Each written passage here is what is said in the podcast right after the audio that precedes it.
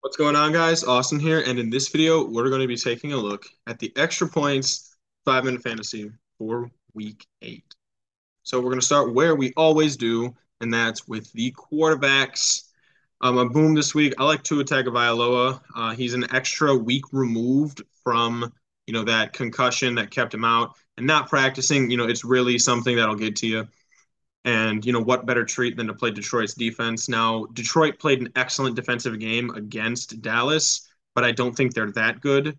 I don't think they're naturally as bad as they were the first five weeks of the season, but we'll see what they can do here. Uh, Jared Goff versus Miami. I mean, Miami's defense has not been the same without Brian Flores.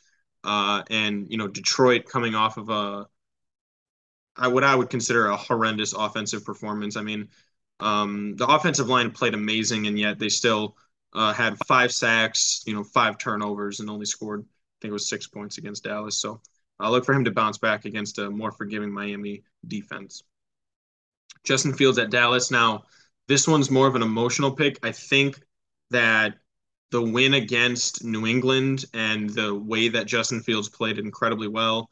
Um, you know, Bill Belichick's not great against running quarterbacks, but I mean, the way that the way that Justin Fields just carved up, you know, that Patriots defense throughout the game was incredible. So I, I look for them to continue that momentum this week against Dallas. Marcus Mariota versus Carolina. Um, you know, Carolina is just a team that I think I think they caught Tampa Bay by surprise. They are still one of the worst two teams in the NFL, um, and I expect them to be treated as such by Marcus Mariota.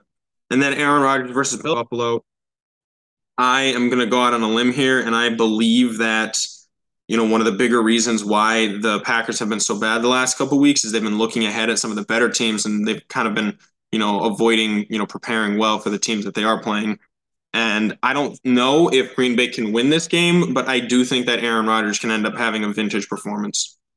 Uh, on the bus side, Jalen Hurts versus Pittsburgh. Uh, I, I just I expect he's probably going to have a lot of passing yards, but you know he might get uh, he might get sacked a lot. They're going to have a quarterback spy on him. They're really good at what they do there, uh, and you know a few turnovers as well. Tom Brady versus Baltimore. Um, I mean, really, it's just I I love I love fading the Ravens defense because it's so awful. Um, but I mean, Tom Brady on a short week going up against a Ravens team that has just been so underwhelming lately that they almost have to come back to the mean. I just I can't expect Brady to do anything well. Uh, Trevor Lawrence against Denver. Denver has so far the best defense in the league. Um, they're certainly one of the top four or five.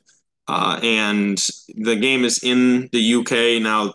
For some reason, Jacksonville is like amazing in London, but uh, I mean Trevor Lawrence is still gonna you know continue on with his season woes this year with turning the football over.